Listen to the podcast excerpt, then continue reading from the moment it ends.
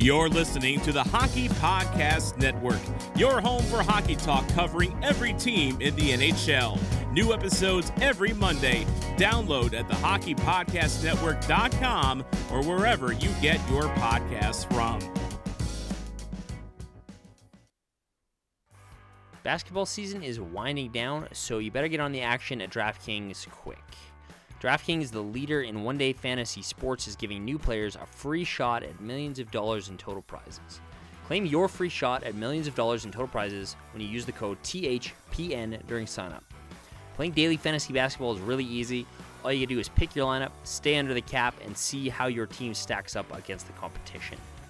If baseball is more your thing, you might have missed out on season long fantasy, but now is still the time to get in on the daily fantasy action where DraftKings has even more ways to make it rain. With DraftKings, payday comes every day, so what are you waiting for? To the app now. Download the DraftKings app now and use code THPN during signup. This week, DraftKings is putting you in the action with a free shot at millions of dollars in total prizes. That code is THPN, and you can get a free shot at millions of dollars in total prizes only at DraftKings. See DraftKings.com for details.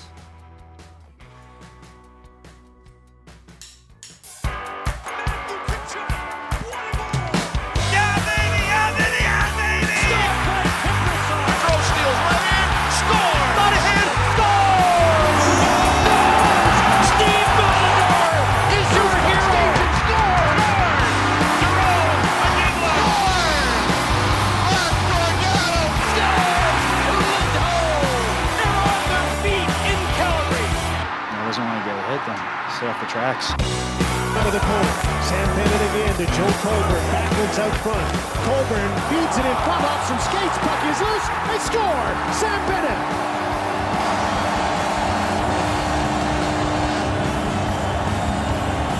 18-year-old Sam Bennett with his first NHL playoff goal. 3-1 Calgary.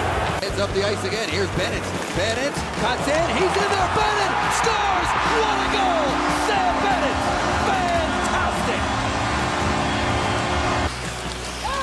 Bennett just lays out McKenzie. McKenzie. Here's Sam Bennett. Might he have a more one in him? He does! What a night for Sam Bennett. Four goals. Wow. It's going. Bennett's throwing them hard with Manson. He's knocked down Manson. Wow. Up it off. Kapanen stopped by Rittich. Stop the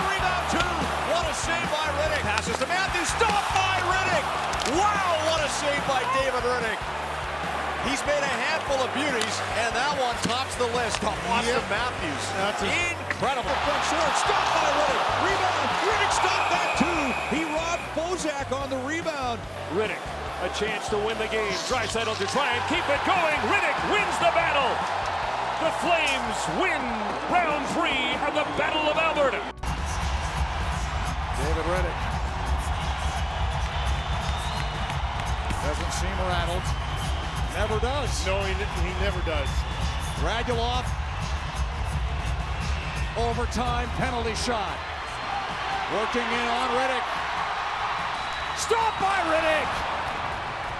and is he excited or what? Uh, but we're not able to celebrate in this league anymore, or what? So that's that's only. I, I didn't I didn't want to do something wrong. I just I just celebrate and that's all. I mean, why I should change? Why, why I should change myself? Uh, my personality. That's that's why I'm in the NHL. So uh, I'm not going to change anything.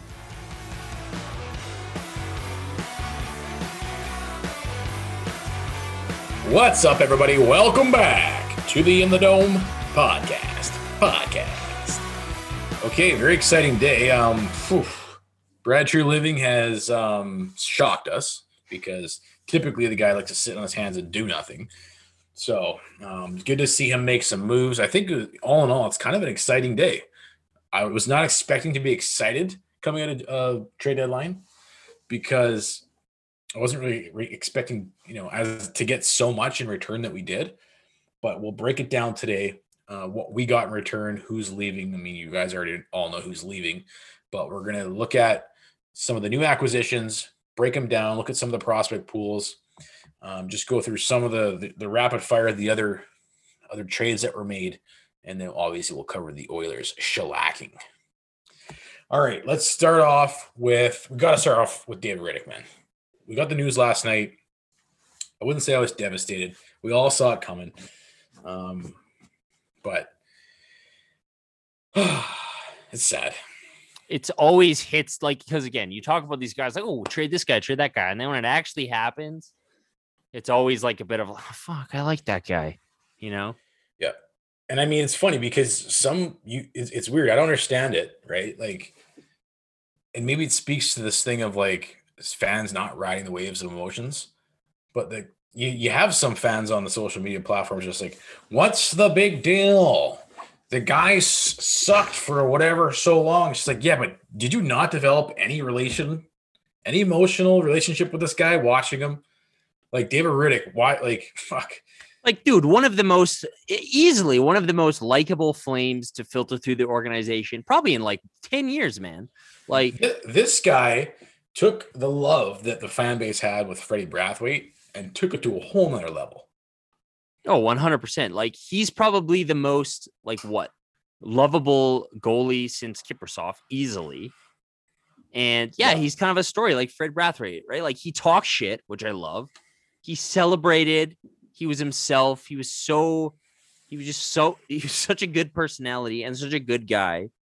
And it he just came out of nowhere. Like no one was prepared for it, right? Yeah, and I mean, like, if you look at it, everybody's like really sad and bummed out. But I mean, if you look at his career arc, like it is a it is a fucking awesome story. Undrafted, rises up. Like he gave the Flames three and a half really good years, in my opinion. For a guy who went from undrafted to splitting starting goaltending duties on one of the best NHL teams in the league in 2018, 2019, pretty good story. And now he's going, he's the backup on a cup contending team. So I'm happy for the guy. I am bummed to see him go because again, like guys like that, guys with that much personality, and guys like that who who have that much personality and own it, don't come along that often. I mean, there's a lot of nice guys on the team, I'm sure, but not nobody's quite like David Rittich. So it's a bummer, but I'm happy for him, and it's it's a his career is a good story. I just remember like the first memory that I have of Rittich, like my legit memory of like, who is this guy? Was um the road trip in New York when he did the Salt Bae after the Salt win. it. Oh, dude. Yeah, like that, that was my that's my first like if I can go back and just remember the first time he really stood out, just like that. Obviously, the stick stick flip is a huge, huge moment. No one's ever gonna forget that. That was unbelievable. Who does that? What a beauty. Like, what a beauty. Just all the post game comments and the hockey night in Canada media like uh, interviews. Um, it- you know what? It's it's been it's actually been pretty sad. Like if you look at last the end of last season, uh, the off season, the whole you know COVID and whatnot. This season, he hasn't he hasn't really got an opportunity to, to be his quirky self. The team has sucked so bad. We haven't been able to see that. How about the the celebrating Johnny Gaudreau before he scores? That's my all-time favorite How about- screenshot ever. How about just the celebrations? Like, you know, you can we should maybe clip some of these, just like when he, you know, the team wins and he just busts it out of the crease as fast as he can to the to the to, you know the other side of the ice in the overtime. right? Like you want to talk, you want to talk about guys like we hear all the time from Flames, man. Oh, we want guys who hate to lose. This guy hates to lose. He loves winning. Like, and he's the ultimate teammate guy, right? Like he will let in 20 goals. If the team wins 21 to 20, he would be stoked. He doesn't give a shit about his individual stats, anything. He loves winning. I love this guy. I mean, even if the, his post game quotes were always hilarious. Um, I love when in in the summer when Francis is like, "Don't tell me, don't make you. You're the back of the Markstrom now." He's like, "We got two All Star goalies, bitch." Like the way he interacted with the media, he was confident in a way that wasn't like disrespectful and shit. He was confident in a really funny way. Yep. And I It's so- mean, he- it's yeah, he he's one of my he's it's he's one of the guys you look back and it's like you remember during the young gun years where there's guys who weren't here very long, but you always will love them, or the 2004 era where it's like that guy was only here for a few years, but you love him still. That's David Rittich. Yeah. And I mean, since being on this, since we started this podcast, we haven't been in this situation. We haven't been in this situation as fans for a while, where you're saying good, goodbye to guys at the deadline. Like not since Strome again, essentially. Yeah. We've always been either uh, middling or or trying to acquire, or standing pat because you believe in this group. I mean, how many times have, did we text each other in the last 36 hours? Oh, that GM must really believe in his group, eh? Look what he's adding. I love how 18 19, oh, yeah, we'll finish first in the conference. Some people are actually picking us to win the Stanley Cup. Yeah, we're not going to add. We believe in our group. So, what about all these other GMs? They don't believe or they do believe? I can't tell. Because if you're using Brad Treliving as a measuring stick of what you do when you have a good team, I just don't fucking know what to expect. Can you imagine Dubas just like not doing anything this trade deadline instead of like going for it? Dude, how much better did the Leafs just get in the last, past 36 hours? Dude, they are uh, they are stacked. They gave up a lot for Foligno, but fuck. Of playoffs, Foligno is going to be a fucking monster. And he's probably going to be their, their three third center. Like, look how much depth this team has down the middle. And they add Riley Nash. They, added Rittich. more on defense. What is it, Sutton on defense? Ben Hutton, yep. Hutton on defense. Like, they are stacked. Like they are going for it.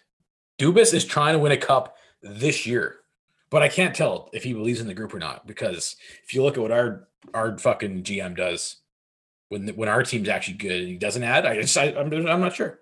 Does he does he believe in the group? He probably doesn't. That's why he's adding, right? I can never quite tell, you know, because when we're the best team, he doesn't do anything. When we suck, he doesn't do anything. I so it, still it's, it's very hard. Still fucking pissed off. I'm pissed off from both years because in the year you should have loaded up, you didn't, and then when the year you should have sold, you didn't. Like, look at what these guys are going for. What could you have got for TJ Brodie at the trade deadline last year? Think about that, dude. Could have got a king's ransom for that guy. Literally, so let him ransom. walk. Well, how about if if not TJ Brodie, How about Travis Hamonic? How about Eric Gustafsson? How about, how about How about you know Mark Jankowski? You mean you just got a second, two seconds essentially for Sam Bennett? You couldn't have got something like that for Mark Jankowski. Anyways, it is kind of it's kind of been it is the first time in a while that we've kind of been deconstructing a bit. I mean, it kind of really for me started with Brodie. Like that one is still tough for me to swallow. Um, so seeing seeing two guys who I've loved watching for the Flames leave this year has been a that, big bummer. That's who it was. I was asking before we jumped on. What was the other sad move that we saw earlier on in the season? But it was Brodie. Just a bummer. And yeah, I don't I don't get the fans who are like, oh, third round pick. It's like, yeah, I'm happy we got a third round pick. It's good Look, value. I, yeah, good value for a guy who's not going to sign here, probably. And I'm happy for the player. I'm happy for David Rittich. He's going to a great team but it's still a bummer. It's a fucking huge bummer, man. Like, and that's what I always, that's what I'm like least looking forward to when this team like probably like trades some big guys away. It's like the fact that they could never like it's, I don't know. It kind of goes back to me like I'm going way back. I'm probably way too more emotional and attached to players than I should be. Um, but I always think back to like when the Boston Bruins won the Stanley Cup and and Andrew Ference is talking to Ron MacLean or whoever after the game, and he's like, "What are you thinking right now?" And Ference is like, "I'm thinking of Jarome Iginla. I'm thinking of Rhett Warrener. Thinking of Chuck Kobasew. I wish I could be feeling this with those guys. Like, if we ever do have any modicum of success, and this team does start to win, I'll be like, man, I sure wish guys like David Rittich and TJ Brodie were here." So we could experience this with those guys on the team. So I'm probably way too oh, Boy. fucking emotional about Flames players, but that's why you fall. That's why you love these guys, right? Fucking love why these guys. yeah. That's what happens when you become. When you buy fan, their jerseys. Fan favorite. I mean, Bennett. even with all the ups and downs he's had in the last three years, Bennett's still a fan favorite because of what he's done in the playoffs for us. Totally. And I'm honestly, I'm I've probably never watched a Florida Panthers game for the sake of watching the Florida Panthers play. But I'm I'm very curious. I just want to see what he looks like in a Panthers uniform. I will definitely be watching him in the playoffs. I think he's one of the most exciting uh, players to watch in the playoffs. I I think it's unfortunate, even though there will be fans. in Florida come playoff time. Yeah, fuck yeah. So that's definitely on, you know, adding that to my calendar because I still fucking love that guy, regardless of regardless of everything. I'm just so glad that Tree didn't trade him to um, anywhere in the Western Conference, even Yeah. though he could he could end up right, he could could end up in Edmonton next season. Yeah, he's But- buddy. He's buddies with Big David. So, They're buddies. So but regardless, it's it's interesting that we're on this side of the fence because it's been a while and just a swing so quick from being the, the best team in the conference to to being a seller like in the midst of one full regular season. I know it's been two, but well, and I'm glad. you played. yeah and even i'm glad it happened like it sucks but it this is what needed to happen and probably more things needed it needed to happen last year but they weren't ready to admit it but this selling a few things needed to happen like right even though Yeah. it sucks Yeah. so This Yeah. is one of those situations that you know, as we're saying goodbye to these new players and we're saying hello to, uh, you know, some new pros, a, a new prospect, as well as next year, next draft, a couple new ones. Whew, it's one of those situations where Brad Treliving, you did absolutely nothing when you should have in eighteen nineteen. You did absolutely nothing when you should have the following season finally you do something when you should. I wouldn't say you totally redeem yourself, but no and I, I see people going like oh brad has redeemed himself. It's like no he hasn't. He did the fucking bare minimum. And you did his fucking job. he traded a guy who asked to be traded and a ufa go backup goalie. So let's cool it a bit on the brad Treliving is a god thing. Yeah, Although I, I'm actually pretty impressed with what he managed to get back from Florida. no i am too. Yeah for bennett specifically so let's go. Let's go into the trades right now and just hash out. You know what we got in return. If you're happy for it, Ritter goes to Toronto uh, for a 20, 2022 third round pick. it's like we said, it hurts, but we're getting a third round pick in return. How do you uh, measure this return? I think this is great. I know everyone's just a third round pick. I mean, the guy is a expi like, and Treliving even said today, probably wasn't going to sign here. Yeah, he said that he talked to Ritter in his camp before the trade deadline to get a feel for what his plans are in the offseason to see if, you know, probably to see if how much he's willing to, you know, take for a hometown discount if he wants to stay. But based on conversations, Treliving pretty much made it pretty clear that the, he wasn't going to be resigning here. So Yeah, and it like like we said, hate to give Eric Francis any credit, but like he was right when he said as soon as Markstrom signed, it's kind of like you know, writing's on the wall. No, yeah, I there's mean- no way. There's no way you're going to allocate what anywhere near eight million dollars for like if you have a starter like you do in, in Jacob Markstrom and you're paying in the way much you are, then your backup must you better be paying peanuts for, right? Yeah, that's the only that's the, really one of the only places you could save money into next year. So Yeah. If you're Um, looking at the goalie market as a whole, like Ritter should be able to get upwards of three three mil and up, right? uh, Per for AAV. So there's no way we're paying nine mil for two goaltenders. yeah, totally. Like maybe maybe if the market is so dry in the offseason, like maybe Rittich and the team would consider something, but I highly doubt it just because of the Markstrom factor. So. I mean, hey, I wouldn't say no. If they signed David Rittich to a one year, like $1.5 million deal this offseason, I'd be stoked. But I don't really see that happening. Maybe, who knows? Um, but I mean, yeah, like the guy's a UFA backup goalie. You're not making the playoffs. How is this not a clear win? Yeah. Plus, you know, he's struggled as the team has in the last year and a half. So it's not like, you know, you're in a situation where it's like, oh man, this guy's been yeah, we can't live without him, right? We're not we're not really there. It's only when he plays Toronto and he steals you games now. So it's funny that he's going there. But yeah, I think I think you're right, right? Given the situation in terms of you got 15 games left in a season where it's a complete write-off. Like you're, you're totally irrelevant, even though we'll get into it. There's there's a there's a slim shred of hope left, but um, for a guy that's going to walk, you for getting a third instead of nothing like he has in the past two seasons, then I like it too. Yeah, totally. Again, like there's only 15 games left. How many of those games Who is he going to play? He's gonna play two or three. So I mean, and Sutter's then he's gonna it- be made- gone. So Sutter has made it apparent he's riding Markstrom hard, so makes sense. makes sense. Good deal. I'm glad Brad actually did it. So Yeah. good deal. So this is, you know, this is a, a fair value trade. And some people might say, well, you probably could have got more. Some people say, no, you probably couldn't. So that seems like more of a fair value trade. I think the unanimous agreement is that what you get back from for Sam Bennett um, was pretty clear. We probably win that trade. Slam dunk win for the Flames. And I mean, again, I don't mean this as like Florida's getting gypped or anything. Because based on what they're doing, right? Like they're going for it. And they've Yep. done a lot of interesting things this year. I've liked a lot of their additions. They've added guys like Wennberg, Verhaeghe. Um, so they're counting, they're betting on Sam Bennett being a difference maker for them in the playoffs. And he has been that for the Flames the past three playoff series they've been in. So I don't want it to be like, oh, the Flames fleece the Panthers, but that's incredible value for a guy who He, he got more. requested a trade and sucks. In what in what world do you expect to get more in return for Sam Bennett than you do for Taylor Hall? right? Exactly.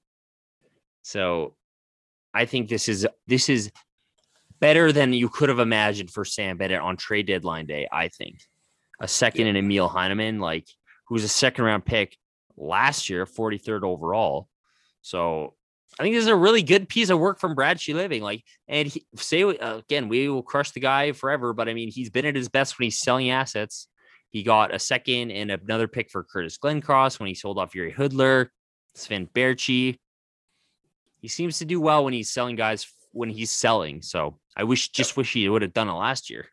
Plus, the drafting has been been one of the high spots too of this organization. So if you couple that with that, and they get Yeah. some good dra- get some good drafts out of Well, this, right? Like people are like, oh, what are you gonna do with a third round pick? It's like, okay, maybe you select Adam, the next Adam Fox.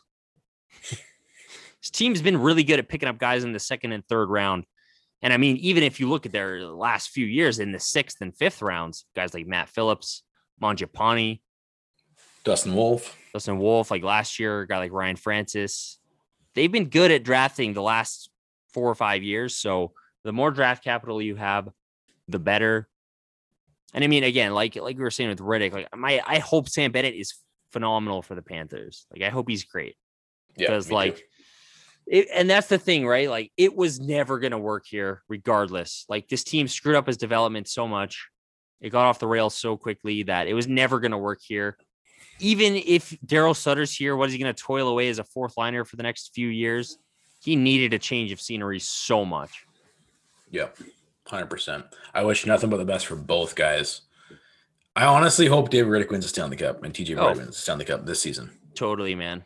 And I mean, Uh, say, like, I, I was just saying to you, as long as Muzzin doesn't start any more shit, that really pissed me off, and I threw a hate on for the Leafs real quick. Since that's died down, I have no problem rooting for the Leafs, um, as long pending no other annoying shit happens. Pending no other annoying shit, and their media is, well, their media will always be petulant and annoying. But I wonder what uh, uh, JD Bunkis has has to say about the Rittich trade does he love Rittich or does he hate Rittich?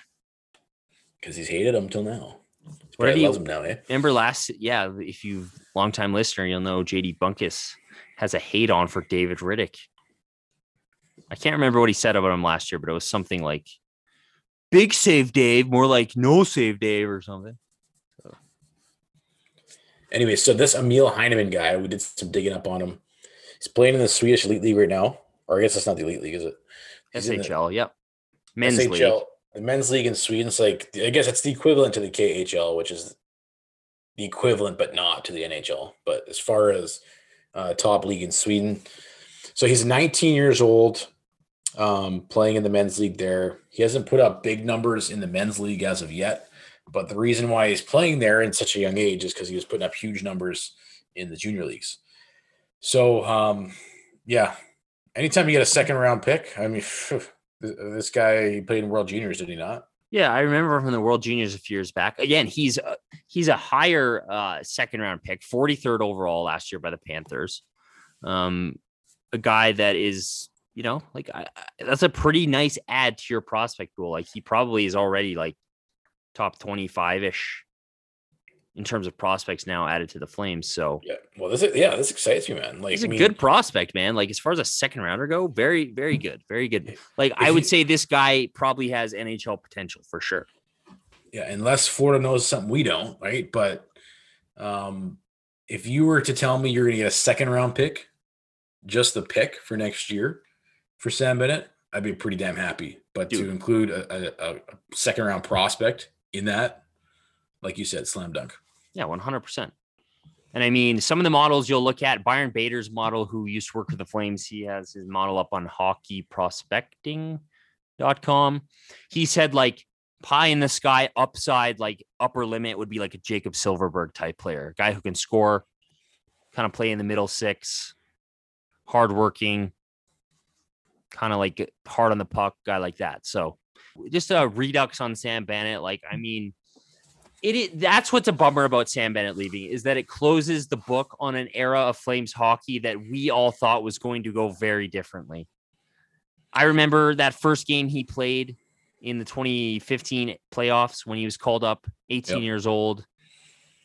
Absolute beast. Scores what, three goals in that playoff year? Yep. like he was just a monster and it's like that year and that time frame was like so much excitement. It was like we have Gaudreau as a rookie you got eight you just drafted Sam Bennett fourth overall Monahan's in his second year resurgence of Gio like it just seemed like we were going to be led into the future by Sam Bennett. He was going to be finally our number one center. He's going to be the next Doug Gilmour that's what it felt like. Everybody thought that was going to be the case and it just never worked out and it's it's a bummer Total bummer. But just as as it's sad story, it's happy that it, that we're moving on. I think it's Yeah. like you said earlier, good for both sides to move on and part ways. I can't I can't think of yeah, I can't think of a situation where it makes sense for him to stay. Honestly, oh no at this he- point. yeah absolutely he needed to move on And so as as as sad as I am with the Rick thing, I'm actually I feel really happy for Sam in this situation and for the team. Yeah no i'm more so uh, i'm totally happy for the guy good get for the team but just in retrospect Yeah. fuck You know. All right. So the other addition, this is before any trades happened, was um, there's a college signing. You know, Brad loves his college signings. Loves those funny- college It was, boys it was funny. We were kind of like, this is probably all Brad's gonna end up doing, eh? Just just one college signing, like what I did. it was like on the eve of the of the Palmieri trade, and it's like the Flames have signed a college player to an entry level contract, and we were like, "Yeah, that sounds about right." Walker Duehr.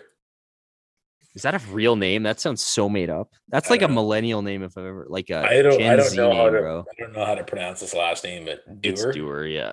Duehr. Is he a? Is he a doer? Or? He's a big boy. So I don't know. It's. I mean, obviously, you have to read into this. Like you said, he's a big boy. I mean, the scouting report on this is his size, basically, right? Yeah, big boy, this, is, like this is why they're interested in him because he's got size. So I don't know how much of this has you know Daryl Sutter involved in the decision making process. Obviously, not just Daryl was like, I want to have this guy, but I'm sure Daryl and Brad are now looking into the future and seeing where they want to take this team in the next two years and what kind of pieces they need. Um, I don't know if if acquiring pieces that you know from college are, are going to be the answer, but I don't know. Well, the Flames love their college guys. Their U.S. scouting team has always been pretty active out of the NCAA. He was, I'm pretty sure he was Connor Mackey's teammate as well. So, you know, they, they like signing guys like that. The, the comparable I've heard for Walker Duehr is he could be like a Hathaway type guy. So he's 23 years old, Yeah. 6'3, weighs 211. Um, he's playing in his fourth year at Minnesota State. So that's weird, eh? Like there's never like massive point totals in college. Have you noticed? Yeah, no, it's not a Why big, is that? scoring league. Is it just is it strictly everybody tries to play defense or like what is that? It's not really like you don't play a ton of games, you know. You yeah, I don't know. Like what does he play? Got like 17 points in 28 games this year. Yep. Yeah. He, he's basically half a point per game average in his uh, four seasons. Yeah. Sounds So- about right. Yeah, But g- I don't even know. I mean, I'm always the more bullets you have in the chamber in terms of organizational depth, the better. Yeah. So this is Um, obviously more of a AHL projection, right? He's like a, again, I think Hathaway is a good comparable. I've seen some people throwing that one around. Big guy who can skate and kind of plays that, you know, tough brand of hockey. He's gonna be mucking it up a bit. And he's, a, he's a doer. Yeah, he's fucking doer. Big right-handed shot who's good in college. And we know the Flames like their college guys. So I think it's fine. It's like it's like adding a free draft pick essentially for without having a draft pick. So yeah. Too bad um, Washington wasn't interested in Rittich. eh? Then uh, Brad could have got could have got Hathaway back. the best conversation I had with somebody last night was somebody said Brad's probably going to trade Michael Stone for a fourth, and then trade back, trade trade for trade a third for him to get him back within like ten minutes. Too true. Okay, so let's go over. Um, amidst all this, the Calgary Flames on their website have updated some of the prospects that we all know very well. But let's look at some of their numbers. Jakob Pelletier in thir- in 28 games so far in the queue has 13 goals and 30 assists. He's got 43 points in 28 games. Beautiful. We all saw him in um, World Juniors. He's definitely a legit prospect. What do you think the timeline is on this guy? I don't know. I mean, a guy that's that skilled. It's it's always hard to say because everybody wants. to I- go, oh, it's next year. It's the next year. Like, I mean, I would like to see him play some a, a pro year. Um, I I don't expect him to be in the NHL next year. Do you? I don't know. No. I, I like that's obviously his next test. Um, but I would be so I, I would probably project him to be on the Heat next next season. But the fact that there's so much weird uncertainty, which with where the Flames are going to be at heading into next season, and maybe there's a spot that opens up for him. I don't know. I would imagine with you know Daryl Sutter liking his veterans that he'll be with the Heat before he's with the Flames. Yeah, I'd be surprised to see him on the team next year, but you never know. He was one of the guys, honestly, that coming into the World Juniors, he actually surprised me with with, with how good he was. Yeah, and he's the kind of guy I think like he's very skilled for sure, but I think he is a guy who can play up and down the lineup too, right? Like if you watch him play in the queue, he does. He can you can he can kill penalties. You know, he can do a lot of different things. Even on that team Canada, he wasn't playing in, on the top two lines. Well, he was for a little bit, but I he mean, put in defensive role too, right? yeah, for sure. So he's a guy who doesn't necessarily need to be playing purely offensive minutes to be effective. So And he had he's showed he's a clutch finisher too. So Plus, he's a fuck man. I hope some of these draft picks pay off because if some of them do, Brad Shilling will really redeem himself in my books because like he's a smaller guy who is a pain in the ass who has some skill.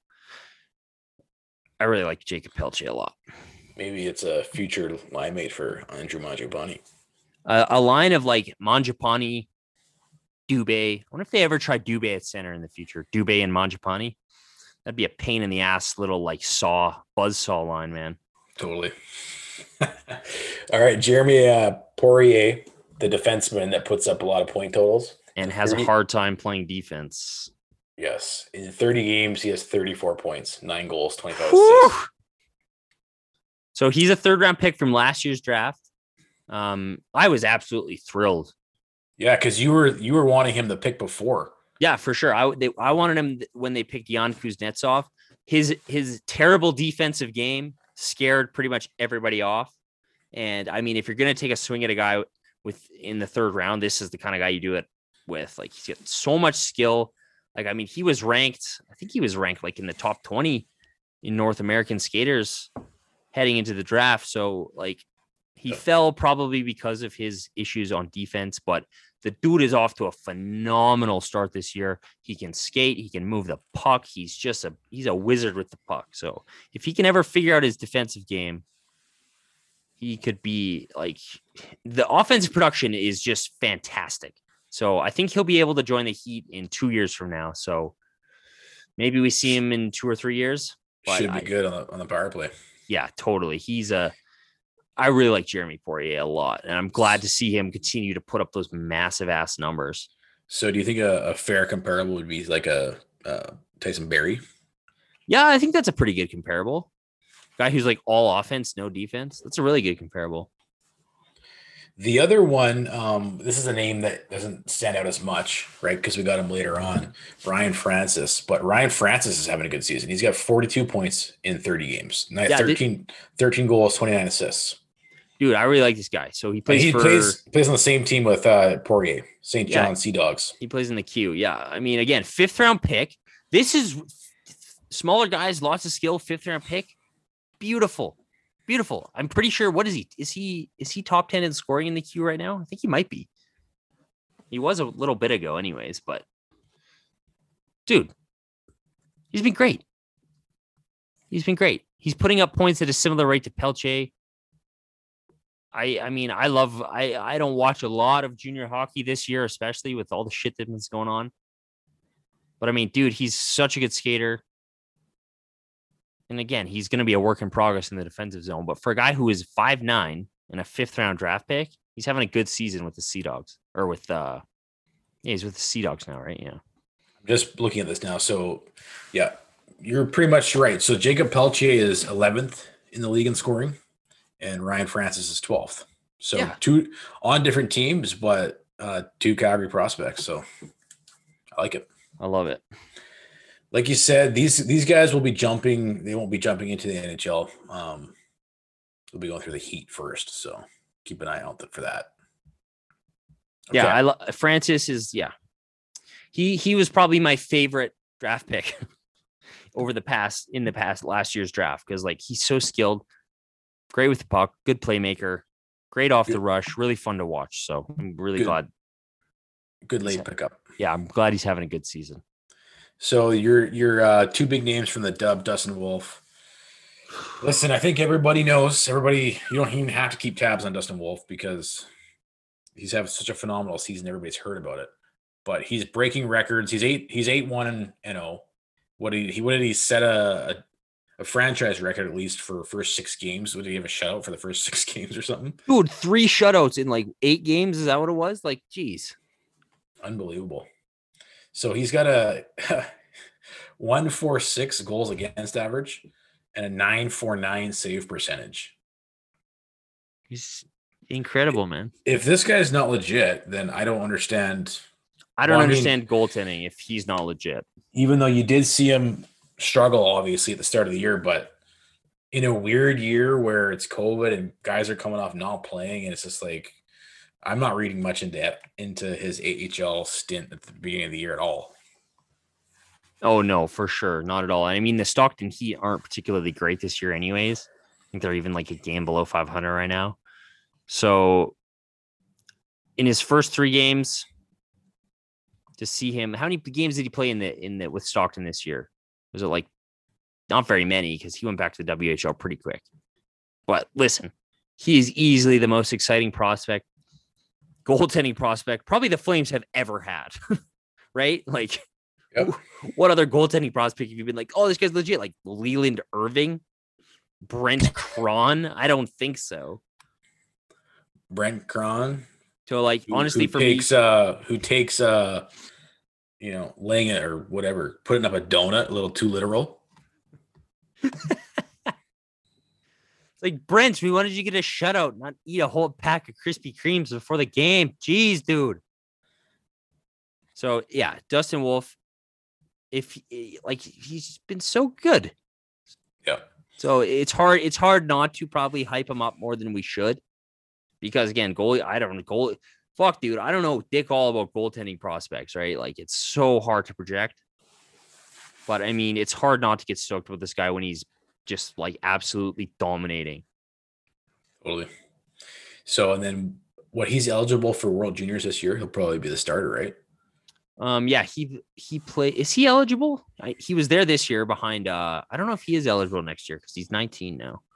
oh he? Um, he played behind Spencer Knight for a few games, so He looked good too yeah, he was anyways good. anyways keep an eye on that connor Zary the other one kamloops, blazers 14 points in seven games so putting up two points per game three goals 11 assists he was also pretty cool to watch in the in the world juniors but obviously a younger guy Yeah, and I mean, really good player. I have a hard time seeing him be in the NHL next year. No, So uh, yeah, I, I I unless would- unless they're unless they go into a rebuild. unless they go full rebuild. Yeah. Um, but the Flames, man, do they ever need a skilled centerman to come into the lineup? Like that's what they need more than anything. So Yeah. And- is obviously the best candidate internally to do that right now. And if you're Brad and the organization, I'm sure they're doing this, but they better have a solid plan for developing these guys. Well, yeah, they fucked up Sam Bennett already. so, like, Sam, if you look at how Dubé and Mangiapane have been handled compared to how Sam Bennett was handled, do more Dubé Mangiapane, less Sam Bennett. Yep. So amidst all this, like this is why it's kind of like okay, a lot of exciting things are happening, right? Even though we're not going into a full on rebuild rebuild here because that's not what's happening. But when you sell off some chips, you look at kind of now you start looking into the future. You get kind of excited with with what you have. I'm really curious about this Emilio. Is it Emilio? The Pettersen or oh, uh, the guy that just Emil. acquired Emil. Emil. Should change his name to Emilio. Emilio. We have an Emilio Pettersen who's pretty sweet too. So And then amidst all this, um, the, today the Flames have recalled Ri- Ruzicka. So, love it. and I, it was funny we were just talking about this. Leivo is he not an upgrade on Sam Bennett in this lineup currently? So if Leivo has been the odd man out, now that Sam Bennett's gone, Leivo Leivo's back in the lineup. Like Listen, playoffs he- aside, our team's better now without Sam Bennett. I think. Listen, I totally like again, I love Sam Bennett the person. I always loved the things that he did. Like again, for as much as I'm into like tactics and analytics and stuff, I'm still a big time old school hockey fan. I love big hits. I love big fights. I love when a guy will stand up for his teammate. Sam Bennett brought all of those things. And you love him for that. But on the ice, not not very good, right? So This this season especially. this season especially and like i mean he's had some rough stretches i pretty much since his rookie year or probably his sophomore year he's not been an effective five on five player. Takes way too That's why you're like, how do Yeah. you get more exactly. in return for Sam Bennett than you do Taylor Hall? like i'm pretty sure he has been one of the worst five on five players for the flames in the past four seasons. So yeah josh Leivo is better than sam bennett. I honestly believe that so you put leivo in. Now maybe you see Ruzicka and maybe matt phillips comes up. And dude i love that. Like i hope i hope we see Ruzicka and phillips get some get a good look here for sure. It's gonna be it's gonna be inter- interesting to see what uh, how Sutter manages this going out to the end rest of the season because we've said this before in the past you know two three podcasts that it, it, it's pretty apparent to us that Sutter is preparing for next season. Everything you're seeing now, he doesn't give a shit about wins and losses this season. You can tell. Just look at his post game com- comments after they lose. Like he doesn't care. There's a there's a small shred of hope, right? We, it's funny, man. It's like you lose eight of nine, and then you win one game. and everyone's like oh Oh, look at the standings. Montreal did lose. They lost three in a row. Montreal struggling again. We got Montreal games coming up. Mon- Toronto plays Montreal tonight. So we're getting Toronto tomorrow on a second half of a back to back. We're probably going to see David Rittich because they're probably going to play Campbell. No, tonight. no. According to Eric Francis, Rittich is too fragile emotionally to play against his old team. Eric Francis, do us all a favor. I just had to throw that in there. Walk out in front of a bus. I I'm don't want fu- I am not asking for for you to get killed. I just just just maimed, please. Just hit so hard in the face, mouth region that you can't talk to us anymore. Please. hit so hard that maybe you wake up and you're a different person and you have some good opinions. Can we like- reverse your brain damage? Can please? this loser, like like you said, he gets off. Like, does he have to shit on everyone? David Rittich is out out of the door. Not two seconds later, Eric Francis rolls up and takes a giant shit all over his face. Like, I turn on the radio this morning to get some trade deadline cover, and it first thing I hear is David Rittich. Well, oh, from my perspective, there's so much, so many questions about his conditioning. It's always been an issue. It's like yeah, he was injured twice down the stretch. It's not a conditioning issue, you idiot. He was publicly injured last year and the year before. Oh, it's conditioning is an issue, and he's just too emotional for a goalie. You cannot be that emotional and be an NHL goaltender. Like, what are you talking about? Shut up. Just like, dude, how? Where is the off switch on this thing? Like, does he ever have anything good to say about anyone ever or anything constructive to add to the conversation?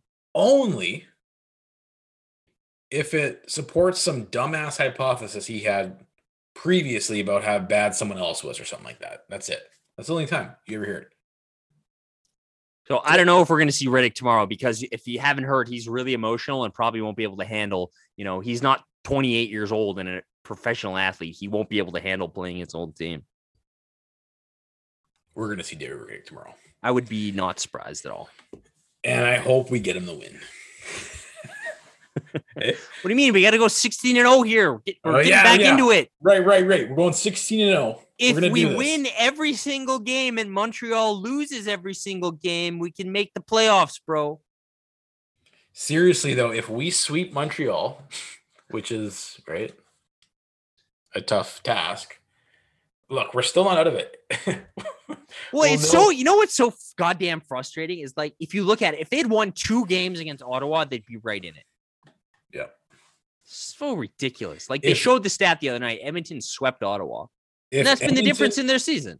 If Edmonton and Calgary both go five and three against Ottawa, we're probably tied with Edmonton. Totally. If you pick up those two, if you pick up four points from Ottawa, right now you're two points behind the Habs. Still not great because they still have three games in hand, but it's a lot easier if you win. If you go four and one against them, you're ahead of them pretty much. That is the difference in this in the season is those stupid Ottawa losses. Yeah. So Derek Ryan remains a flame, along with Nordstrom, Leivo, Ritchie, etc. Right, all the the one year deals. Um, what are your thoughts on Derek Ryan? It was funny because going into this, knowing who Brad Treliving is and what he's done in the past, I was assuming that Ryan would be the most likely of the three to move. But The only reason I'm surprised he didn't move, and I said this before, is like he's so useful, but his salary, right? Like he, Yeah. even even if you retain salary like they did with Rittich, that's still like what on another team's books, almost 1.5, 1.6. That's tough to take on for a lot of teams. So that was my one thing with like Derek Ryan. Probably, I don't know. Like I expected him to move, but I I'm not surprised that he didn't. And uh, Treliving said they didn't he say they tried to they, they definitely tried, but Yeah, uh, but Tree it Living- work. He says that Living- all the time. yeah, he says it about everything. So, Yeah, tried. but he also said it was going to be a quiet deadline. So, yeah, but he, but they could have retained. I mean, they retained half of Rittich's contract.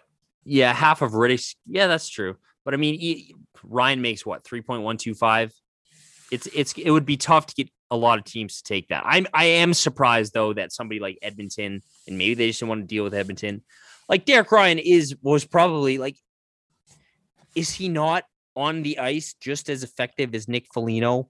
To be honest, like in, terms of what he brings you on the ice, obviously the intangibles and stuff aside, and the experience, no. But I mean, Derek Ryan is one of the best. When Derek Ryan's on the ice, your team's going to be pushing the puck up the ice. So I I'm a little surprised that they weren't able to move him out, just based on like some of the other guys that moved, right? Like I, I'm just a little surprised that a guy who is so useful and so good, and I've waxed poetic about Derek Ryan's skill set many times. I'm just a little surprised he there was no takers for him, but I understand it just because of the money factor. Well, that and he is kind of soft. I mean, if you're if you're looking at, um, you know, from analy- analytically speaking, his game is really clean and he's skilled and he's smart. But if you're if you're in the playoffs and everything's tightened up and there's a battle in front of the net for you know a game breaking set up a goal or a score a goal, and it's Derek Ryan or Nick Foligno, sorry, there's no comparison. Yeah, but like I mean, like a team like the Oilers couldn't use him, and I guess maybe you're not dealing with them, but I'm not dealing with them. I'm not even picking up the phone. you know, Brad Try, he probably made the rounds. you know? if if I'm Brad Treliving and I have a I have a special, you know, George Costanza voicemail uh, recorded just for when the Oilers give me a call. Believe it or not, I'm honestly surprised Edmonton. Brad is not in the I know they made the few moves, but like, what the what are they doing? They have a chance to go for it this year. Like, there's a like you'll have to beat Toronto, but like, Dude, how often how often are the Oilers in a situation to like be atop the division? Not very often. I'm surprised they didn't go for it. I want to see a Oilers uh, Toronto series so bad. This Dude, is like I, I'm gonna be actually.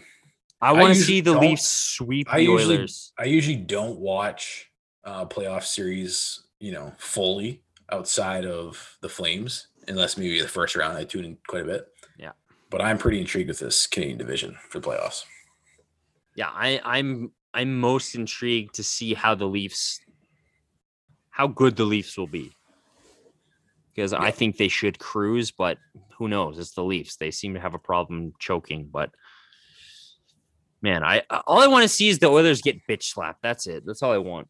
Yep, that's all I care about. Yeah, I honestly, I don't. Uh, my only when the Flames aren't in it, the only thing I'm concerned about is like, okay, when are the Oilers eliminated? Okay, good. Yep. Now I'm happy. Yeah, exactly. So the other two main things that we want to touch on as far as the Calgary Flames are concerned, um, at first, I, I don't know if it was just me, but at first glance, I'm like, oh shit, they're getting the 2021 draft picks. But both draft picks, both second rounds, or the second round and the third round they got for Sam Bennett and David Rittich are for the 2022. So next year's draft. Because I know there's been a lot of speculation, a lot of people complaining, like, oh fuck, you know, this this year's draft class, nobody's been playing, nobody knows who where the people are should be ranked, blah blah blah. It's a bad draft, yada yada. So I think that's you know probably a better thing that we're trading for next year's draft. Oh, totally. Like, let's hope that by then, who the who oh, knows? Let's hope by then we're allowed to go eat at a fucking restaurant. Let's hope we can go watch hockey games. You know, Let's hope we can go point. hang out at a fucking friend's house. I mean, everyone's gonna be, everybody's gonna be driven insane if by then we're still not at hockey games or you know allowed to leave the house.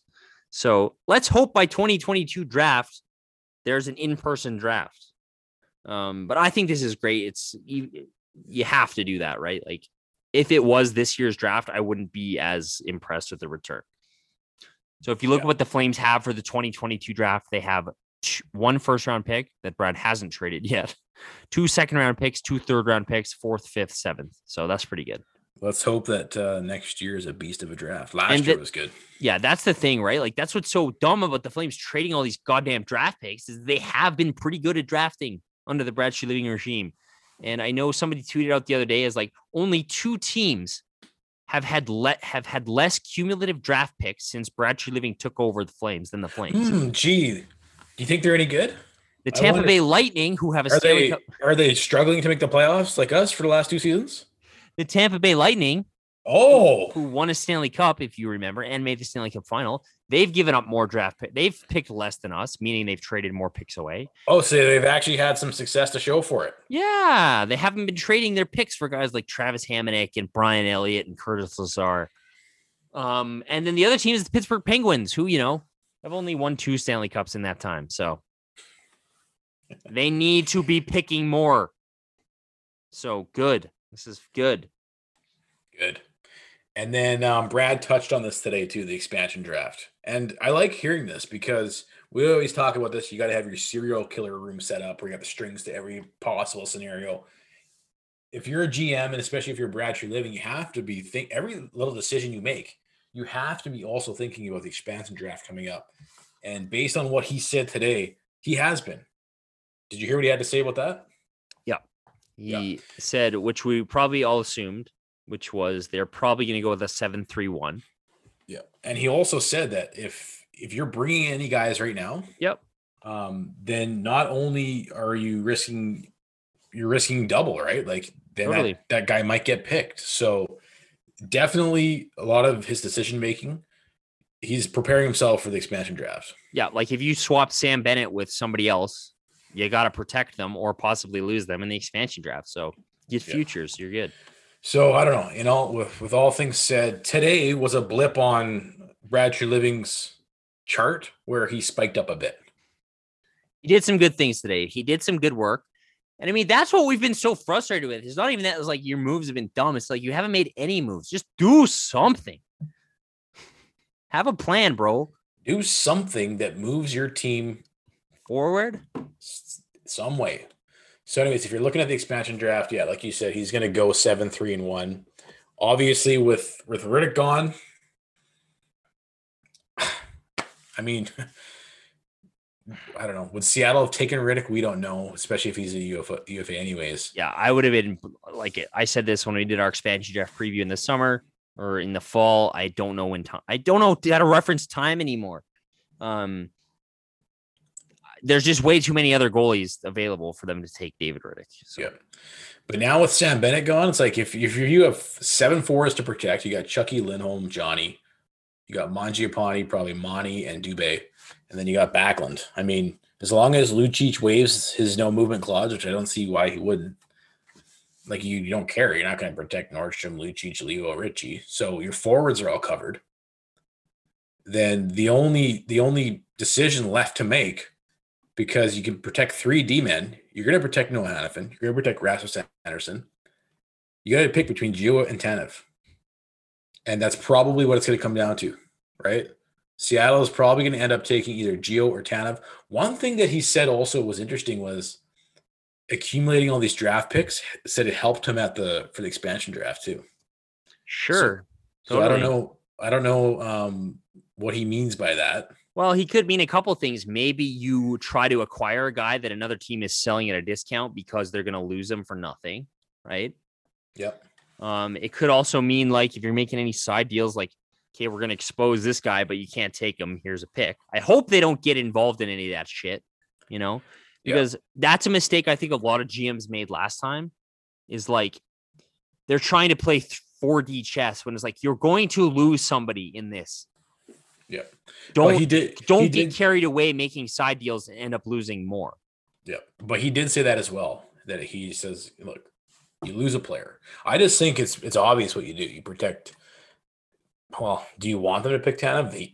Brad wouldn't. I mean, if you're looking at the risk of Tanev's contract, the next was he is he three or four years? You got three more after this. So he's got three more after this. I mean, he's been our best player, but Yeah, like it's weird. Like I don't know. I honestly like at the beginning of the season, I would have said absolutely there's no way this team will will expose Mark Giordano. Just from what I know about the team, and I know how much the organization values the stuff outside of the rink, you know, like they're loyal but with the shit show of what we've seen this season, has that changed your opinion? a little bit. Me too. Like I think the only way to move forward is you protect.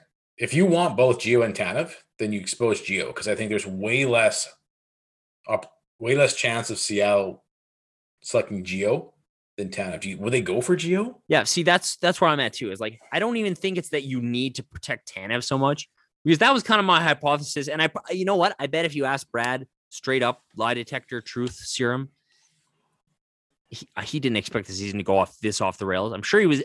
I think his signing, his overpayment of Chris Tanev might have also been influenced by the fact that we're going to expose him and probably lose him in the expansion draft, and we'll get out of the contract that way. That's kind of been my hypothesis from the oh, get come go. on, man! You're gonna give him that much. You're gonna give him that much credit for that much brains to think that much in advance. Maybe. I mean, I This would is hope milk. so. This is milk and soup we're talking about. I mean, listen, if I was a GM and I, I maybe I'm just trying to over explain for his stupidity. But you got to remember too, like I see people like, oh, t- it's Tanev, slam dunk. But I mean, I'm still leery of Chris Tanev's value over the next three years. He's having a fucking great season. And Well, and it's a shortened one, and it's like yeah, it's shortened. Like I'm just so still that's, worried. That's a, that's less mileage if you're looking at you know the length of the contract. I'm just still worried that he that deal is going to look bad next year and the next year. So it's like, I just think people are blowing it out of proportion when it's like Giordano absolutely is the guy you expose. When it's like, well, you could also maybe get rid of the Tanev contract, you know? So I don't know. Like, would you rather have, let's say this goes the way that maybe I was expecting it to go, and Chris Tanev also falls off a cliff next year.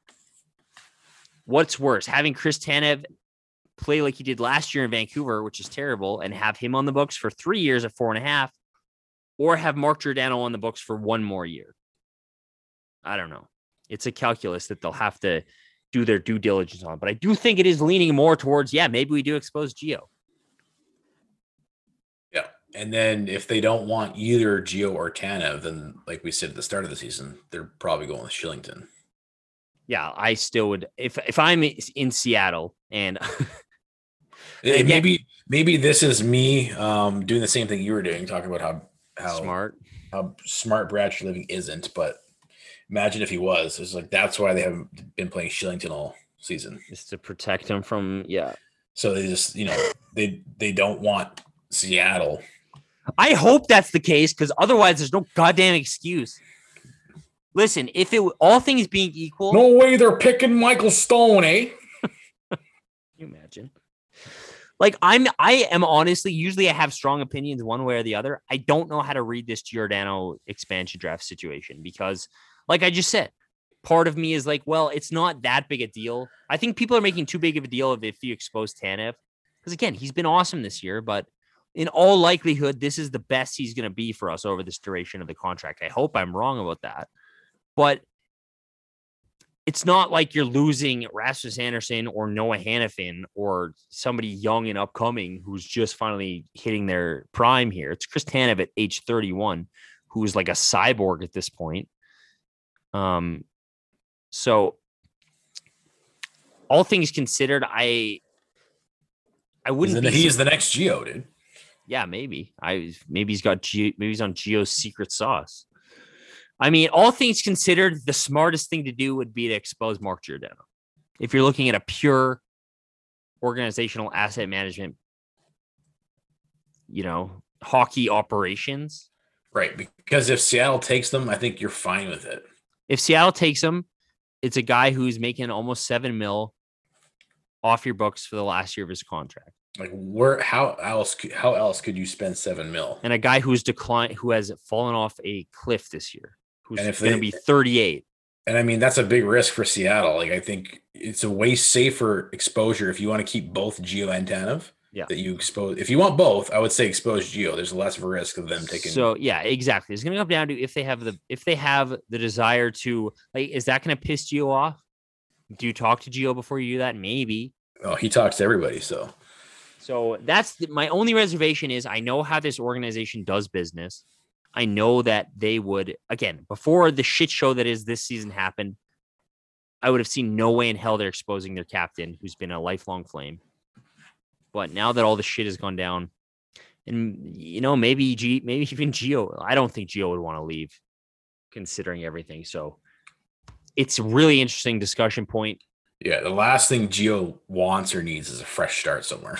right. And I mean, especially like, uh, right, with all this COVID shit going on too, like, this is probably one of, because everyone's like, oh, Gio, do you want to go chase a cup? Like, I mean, if there was ever a time for any of these guys not to want to leave, it's like right now when it's like there's a yeah. pandemic, you wouldn't be able to see your fit. Like, if this shit continues into next year, which who knows, like, is he going to uproot his family who've lived here for 10 years? I don't know. If we're if we're out of it next season, I I would assume he, he'll want to take one stab at winning a cup somewhere, and then he'll retire. I wouldn't. Even, I wouldn't be. I don't know, man. I'm. I, I'm. I'd be surprised. So I don't know. Either way, I I don't think it's that big of a deal to be honest. But, but I am really if, curious. If you're Seattle, though, from their perspective, right, and the Flames, um, they they don't protect Gio you're probably you taking Tanev. Do you pick him? No, if the Flames don't oh, protect oh, Gio, oh yeah, they leave Gio unprotected. Are you taking him, or are you going to go with Shillington for seven mil?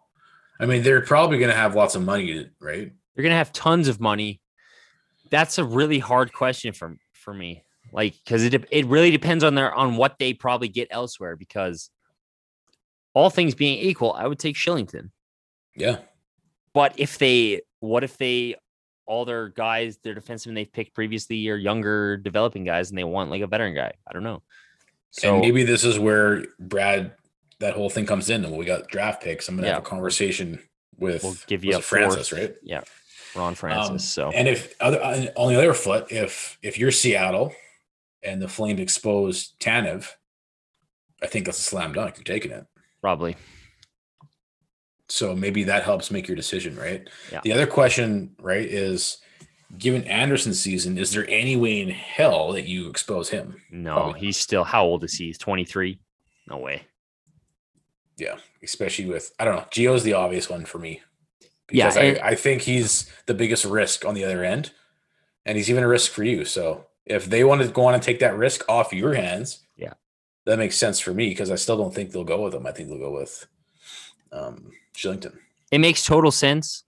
But then my only like, yeah, but is the way is how this organization does business. So it's gonna be telling, man. We'll see. Okay, if, it, if wrap. it were me, I'm exposing Gio.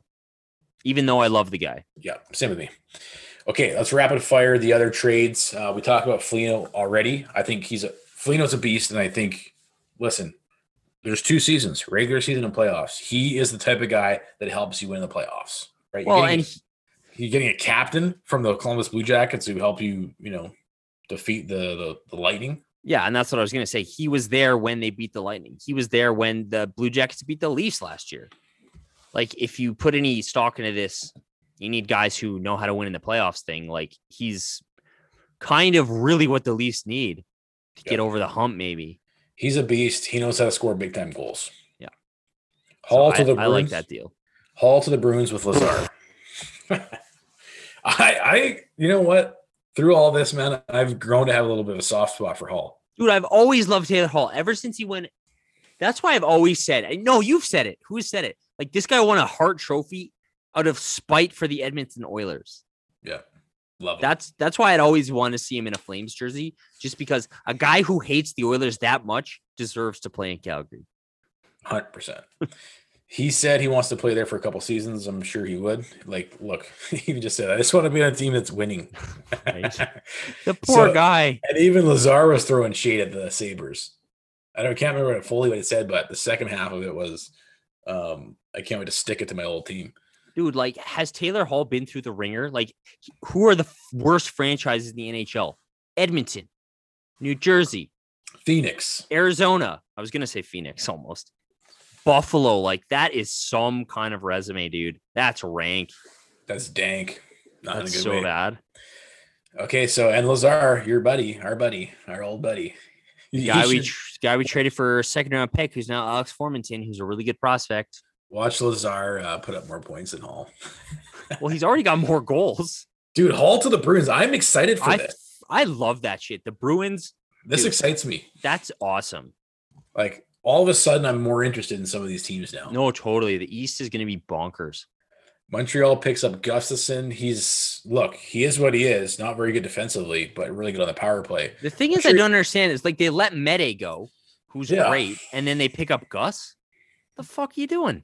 I don't know, man. Montreal. I don't really like what they've been doing, to be honest. Other than because Anderson is is starting to to fade right out. Um, Toffoli was still a strong pickup. We'll see how Anderson does in the playoffs. I mean, They that's have be been the deciding all factor. over the place. Yeah, that's the thing. Really, It's like, what are you doing? Like, what is cohesive about this? It's like again, you like some of what they did. You like the you like the Toffoli pickup. And you fire your head coach while you're in a playoff spot, and you're the best five on five team in the league, and you fire your head coach. So uh, yeah, I I can't see them la- like again like maybe we let, let's catch these bitches, shall we? Honestly, man, I don't see they're not playing strong right now. And if the Leafs can beat them tonight, and we well, beat the Leafs Gallagher's, tomorrow, Gallagher's hurt. Gallagher's out. Their goaltending's a bit of a shit show. We're starting to play good. We'll get to our game here real, real quick. But Get on one of those ten I'm- game heaters. I'm I hate this. I hate I'm- it too. I'm not. I'm back in it's like the season. fuck you. It's like something that I'm like I'm back in, baby. I will say there's no way, but I'm gonna be watching tomorrow with that in the back of my mind. what is wrong with us? If they Oh, win man. tomorrow, I'm gonna be like, I'll still be saying there's no way, but I'll be thinking maybe. So stupid. Oh man. Yeah. So I I don't. and I'll get- be keeping tabs on the on the Montreal game tonight as we're recording. I mean, I do one. not get what Montreal's doing at all. So Jamie Benn goes to the Jets. I think this is a good pickup for the Jets, to be honest. Well, you And know the what? Jets, the Jets right now, what they're looking like, They're the sleeper out of the out of the Canadian division here. Well, the Are thing about the, I don't understand why the Jets didn't pick up somebody like Mete or go get another defenseman. Like they couldn't even use a guy from like like they, they need a defense so bad. And it's like Well, Jordie Benn, okay, but I mean, like, geez, the way that the waivers work, I think Ottawa gets gets first pick over. yeah, that's over true. But I mean, they could have traded for him. No, I don't know. Well, maybe just yeah. there's so many D men on the market. Like they could have, they needed a defenseman so bad, and I don't know. Obviously, I love their offense and their goaltending, but I can't see them lasting too long in a series against the Leafs or Oilers with that defense. So, Did I mean, say if the Flames can beat them, yeah, did I say Jamie Benn? yeah, you did, Okay, Jordie. Let's Yeah. let's make sure that's clear. Jordie Jordie Benn from the from the Canucks goes to the Jets. Um, Edmonton picks up Kulikov. Yeah, like why didn't the Jets tell- pick up Kulikov? Please tell me this doesn't make them better. Right? It's not what I want to hear. I don't know. I don't mind Kulikov. Like, I don't think it's really what ailed the Oilers. Well, Wait, is she's a- he is he stronger defensively or offensively? Yeah, he's like a him. defense first guy. So he's Sticking so- with Larsson, eh? He's good. There's, that's what they'll do to try and shut down our our new uh, top line now. Eh? yeah, Larsson and Kulikov. I, They'll I don't mind this for probably the Oilers. They'll probably stick him with um, what's his Tyson face? Barrie. Yeah, Tyson Barrie. Oh man, I hope the Oilers overpay him so much. Oh man, please overpay him. you know, they're, Please. you know they're going to, dude.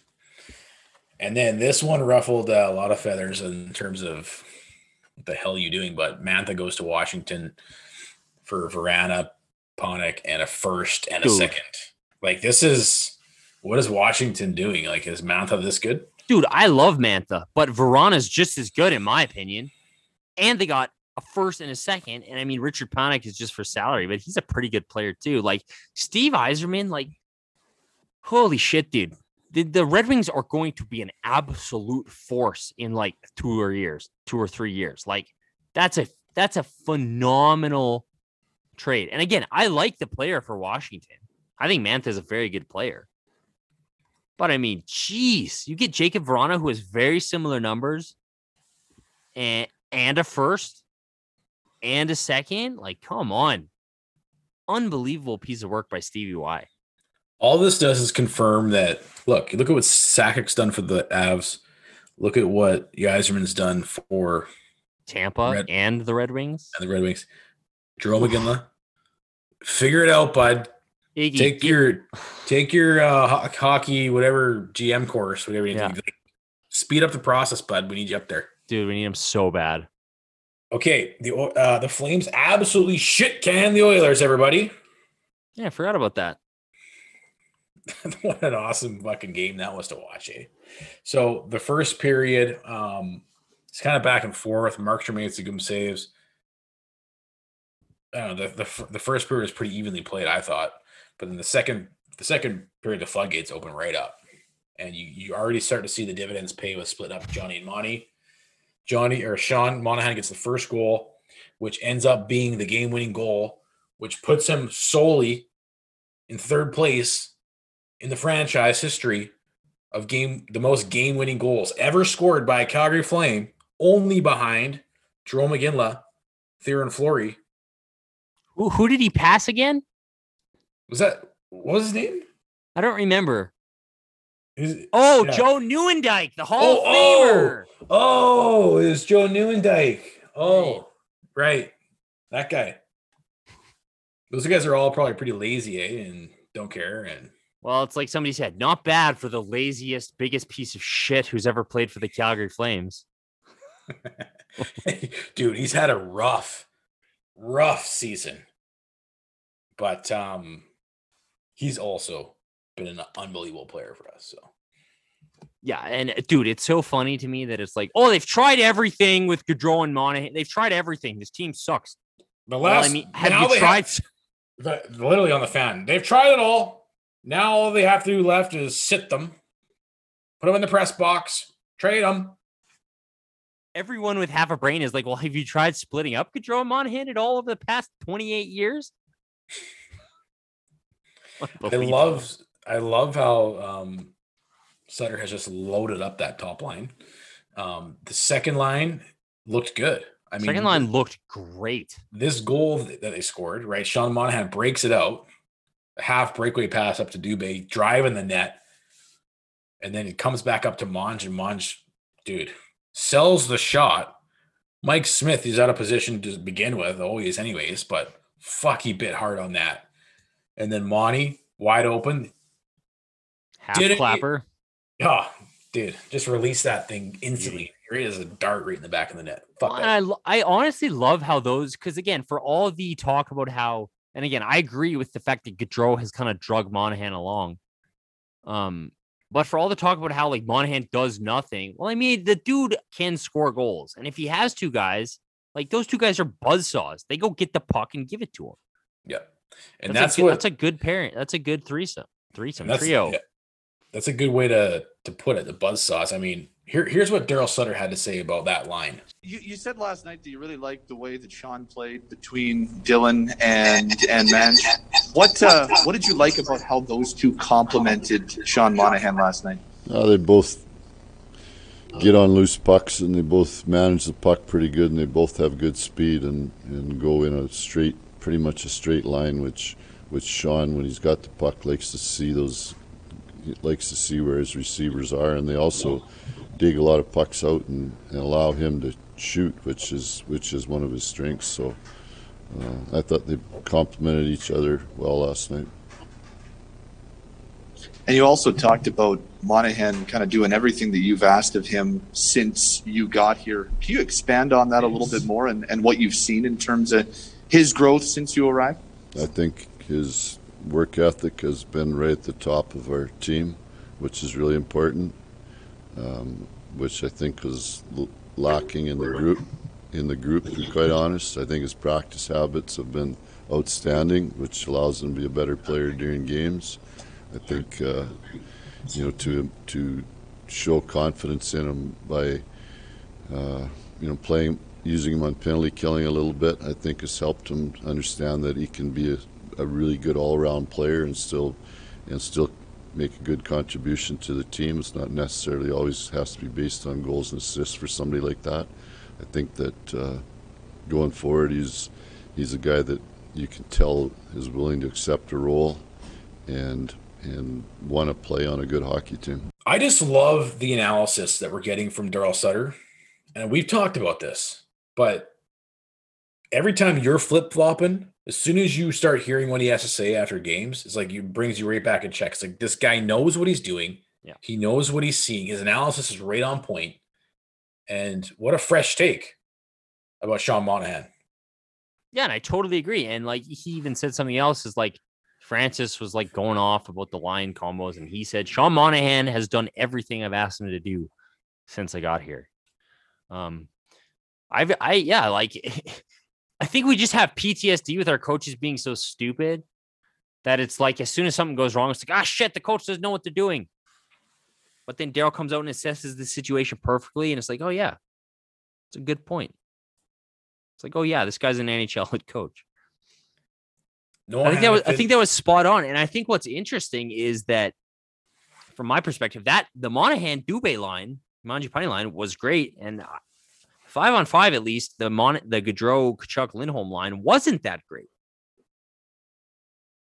And I'm a little surprised about that. Well, Chucky took a bit to get going, and then he was gone for a bit with the injury. But I think I think that line's going to be good, dude. Oh, I do too. I, th- I think they will be great, but it was just nice to see because I think most people were worried about the Monahan line. Like, oh, great, Sean Monahan's going to just be like useless without Gaudreau. And they looked pretty good five on five and dominated a lot of the play.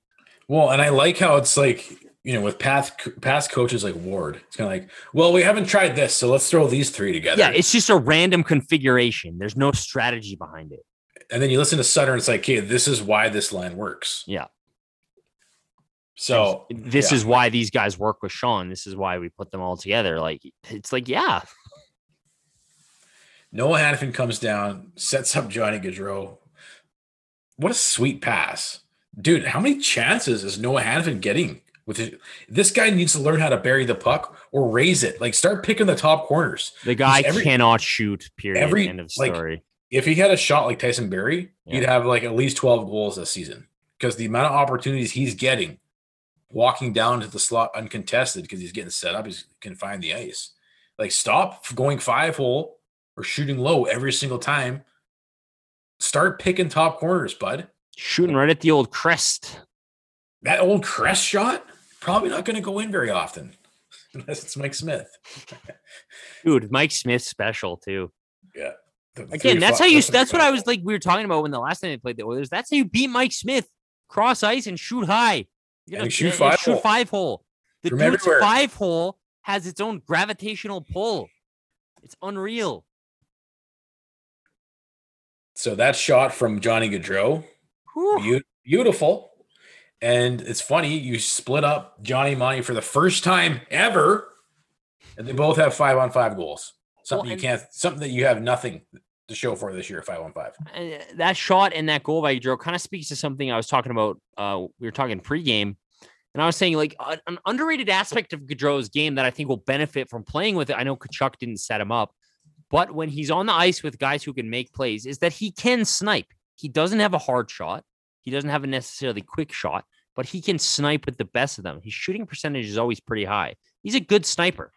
So I think putting him in a position where he where he doesn't just have to make plays all the time is going to facilitate more offense as well. The third goal from Lindholm is on the power play. Finally, we see a new look on the power play. At least, I, I know they started doing this in the first half of the game. I'm not, I'm not sure that they stuck through it the whole time, but Sean Monahan was was on PP two, which they were starting with. They split it up. It looked dangerous. I love that, you know, splitting that up, putting him there, and he's kind of the trigger guy now. And then on the PP one, which was PP two, but PP one, you have Johnny back on the off wing. Like fuck, finally. and then what does Johnny do? Finds Elias Lindholm in the slot. I think like you know another the rest of the half of the goalies in the league that doesn't go in because they don't have the five hole the size of the Grand Canyon. But Lindholm snipes. Again, that's why it's that's why I've never understood like and where was Lindholm Right. in a one-time position? one time position. How many fucking times have we Fuck. Like fuck. All you have to do is watch hockey throughout the rest of the league and see what everybody else does and what works. Like how many teams set up power plays that don't have one-time options? I don't get it. It's fucking stupid. Geo, do you have anything else you want to fucking go off on the power play?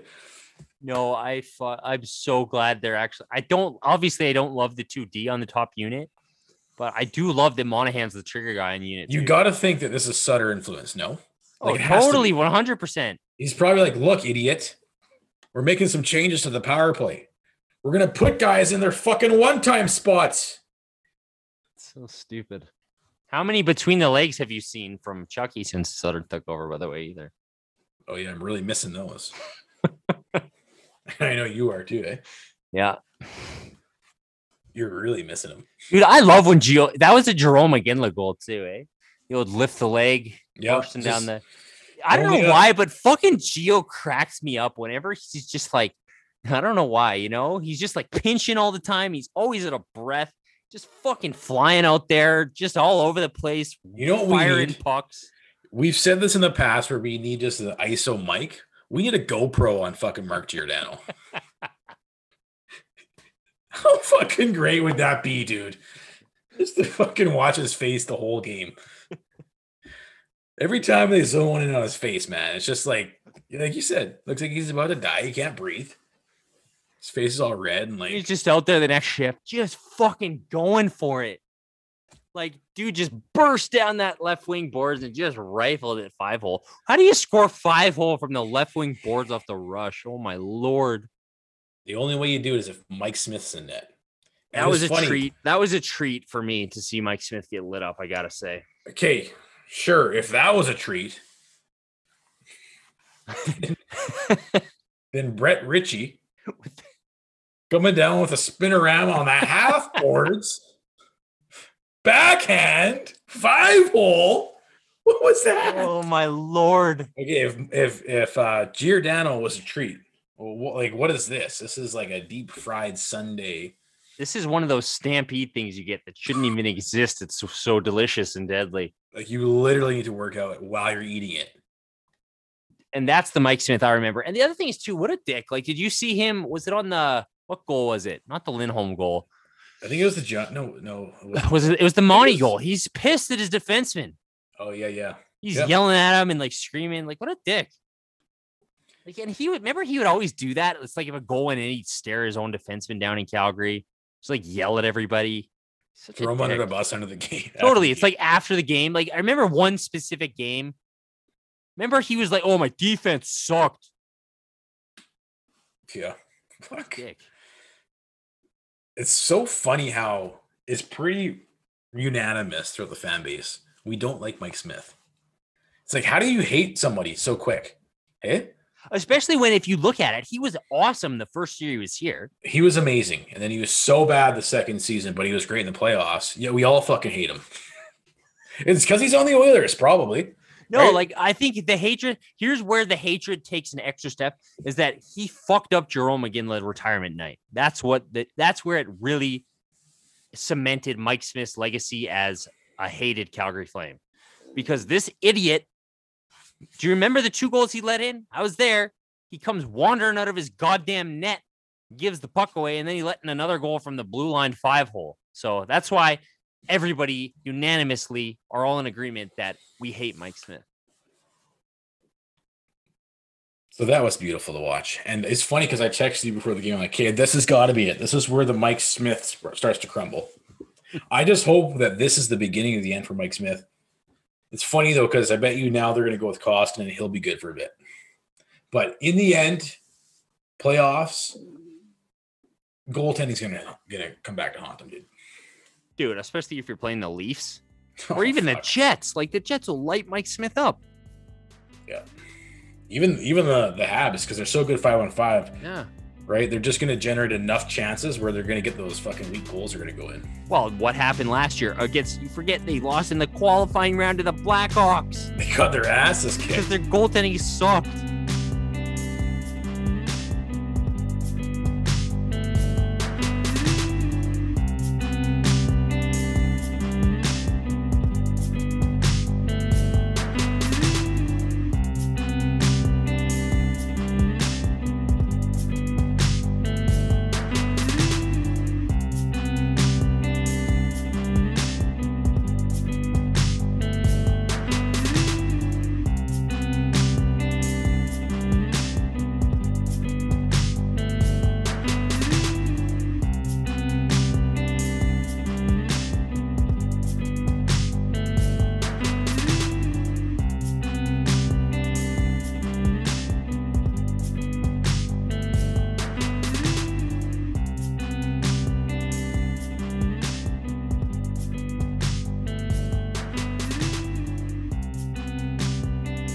NHL great mental health advocate and member of the Same Here Alliance, Theo Fleury.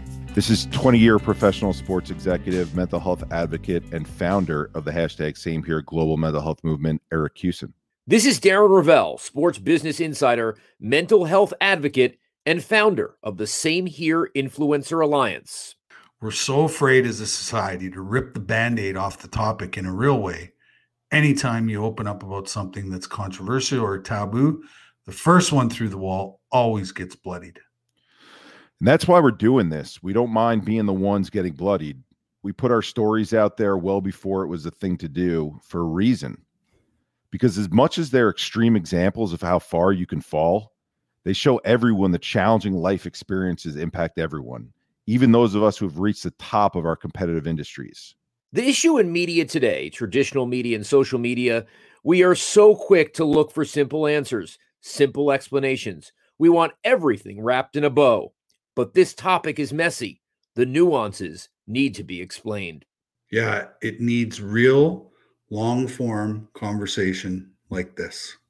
I'm just thrilled that we can be real with people and address the current events happening in this space in real time and set the record straight. More talk happening doesn't mean it's helping the conversation move forward. The words we use matter. We have the greatest mental health awareness in the history of our planet, and yet the mental health trends and outcomes are awful.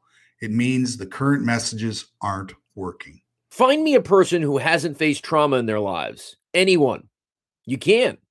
Things have affected all of us. It's why we all say we are all a little crazy in our own unique ways. This topic isn't for one in five of us with mental illness, it's for five in five whose mental health has been impacted. This isn't an athlete issue, it's not a musician issue, it's a societal one. This is the greatest epidemic of our time.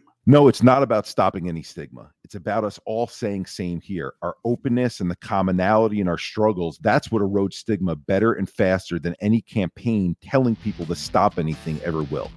Available on all podcast apps. Do us a favor and download each episode before you listen. And if you're an Apple user, please rate and review the podcast as it helps us get these important conversations out to reach a larger audience.